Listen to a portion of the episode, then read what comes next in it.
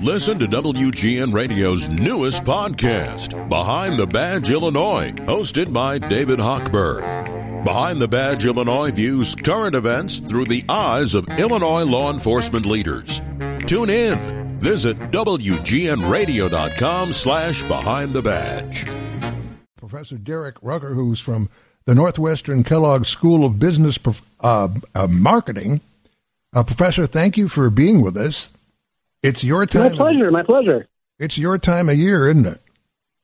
so this is my favorite time of year: football and commercials. What what else could one want? I know, and you know, every year I watch uh, the, the, game, and I know that every year the commercials are going to be um, analyzed. I never see all of them. Right. I'm I'm watching the game. I never see all of them. I see the list the next day, and I'm like, I didn't see that commercial. Um, you've been and Northwestern's been cataloging these uh, commercials for how many years now? This is year 20, believe it or not. So for 20 wow. years, we sat and watched the commercials with the students and evaluated them in terms of whether they're effective or ineffective pieces of advertising. You watched them without a football game? No, we watch the football game, but but the football game is when we eat and use the restroom and so on. Yeah, yeah. When the commercials are on, that's game time for us. And what's the criteria? How do you judge? So, just by watching? Sure. Just by watching? Sure. So what?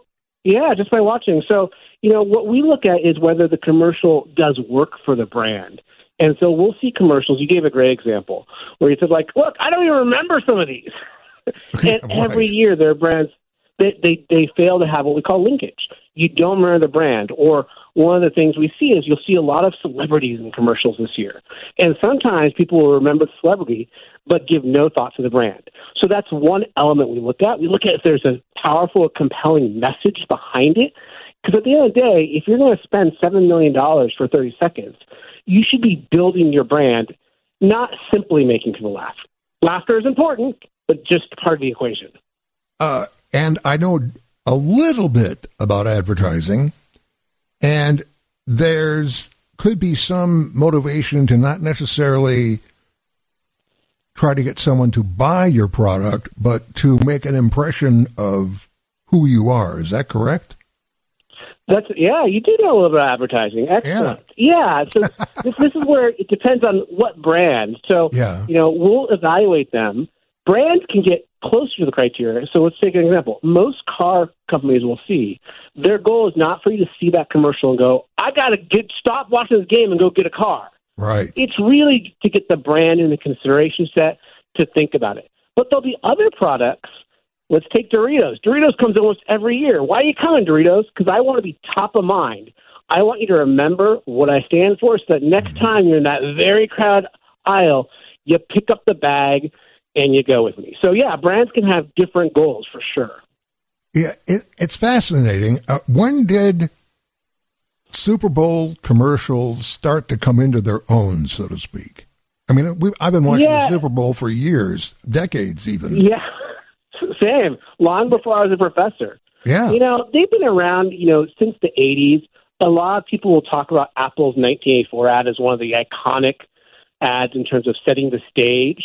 But even around that time before, there was always something where, with so many eyeballs, brands strove to do more. And I think that's a really fun part, whether you're an advertising expert, someone like yourself who maybe knows a little bit about advertising, yeah. or you're a common person who's like, I don't know this. It's like, but we can all enjoy these. It's a truly remarkable event.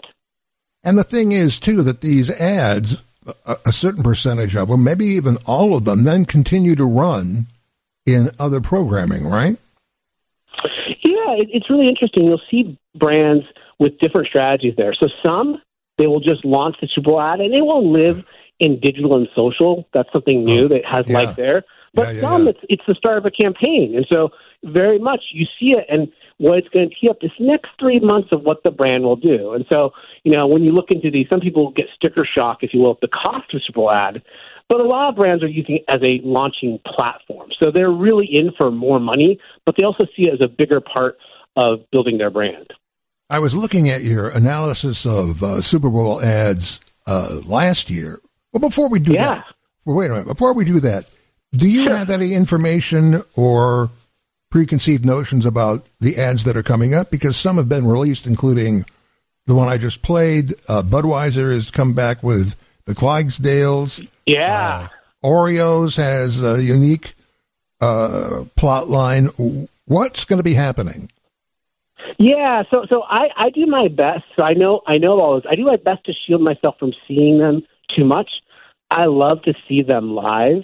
Um, so I can tell you, but what am I excited about? So Budweiser's big news. It'll be really interesting to see after they've tried a lot of different strategies how they yeah. come back. Yeah. Oreos is fun because Oreos has done things around the Super Bowl, like they've had social media efforts around the Super Bowl, but now they're really entering the big stage. There's quite a few candy confections too. I think Nerds is showing up for the first time. Um, so you know, but if you you want to say, what are you looking for? Like there are certain brands like Budweiser, like Doritos, where I just like to see what they do because they always do something interesting. I also then love to look at the celebrities they're brought in. That's a very common Super Bowl formula. And I love to see when does the celebrity build the brand versus build the celebrity. And that's something we will see on game night, where some of these ads will be like, "That's a great Tom Brady ad." I know Tom's yeah. going to be around. Yeah, that's not what you. That's not the reaction you want. You want it to be a great brand uh, ad for your brand. So those are some of the things. But the return of Budweiser's Clydesdales is certainly interesting. I'm, I want to see how that plays out, how consumers react to it, and so on. Um, we're talking with uh, Professor Derek Rucker of Northwestern, who's in the uh, the academic end of Super Bowl commercials. Um, last year, if I've got this right, uh, your analysis came out, and uh, the number one ad was Google Pixels, which I don't even remember. But yeah, do you? Can you? I mean, it's a year ago, but do well, you remember what the? Uh, uh, the uh, it's unfair to ask me those questions. I remember okay. a lot of Super right. ads, but, but that's also my job. but yeah, I do. The Pixel one, you know, that was a great. So you asked what makes, what do we try to do at Kellogg when we look at these ads? And so it's not just did we like it. We're looking at the brand messaging, and this ad, I believe, had um, Amy Schumer in it it showed basically how the Google Pixel had a very simple functional benefit to it, which is it allowed you to erase unwanted aspects of the photo. And so it showed, for example, you know, people having a great picture together and then there was an unwanted third party. Or someone's ex-boyfriend that they didn't want in the picture anymore, and they were showing how you could digitally remove it. It was done in an entertaining way, but it's an example of man. You see the product; it's linked throughout the ad there is a message behind it. So that's what we're looking at when we're seeing about are these just entertainment pieces or are they entertaining and building the brand? And that was one that swung at the fences and, and knocked it out of the park in terms of doing both. You know, I understand that commercials are aimed at certain demographics that you're trying to sell it to. What are the demographic? Correct. What are the demographics that are trying to be reached by the Super Bowl ads?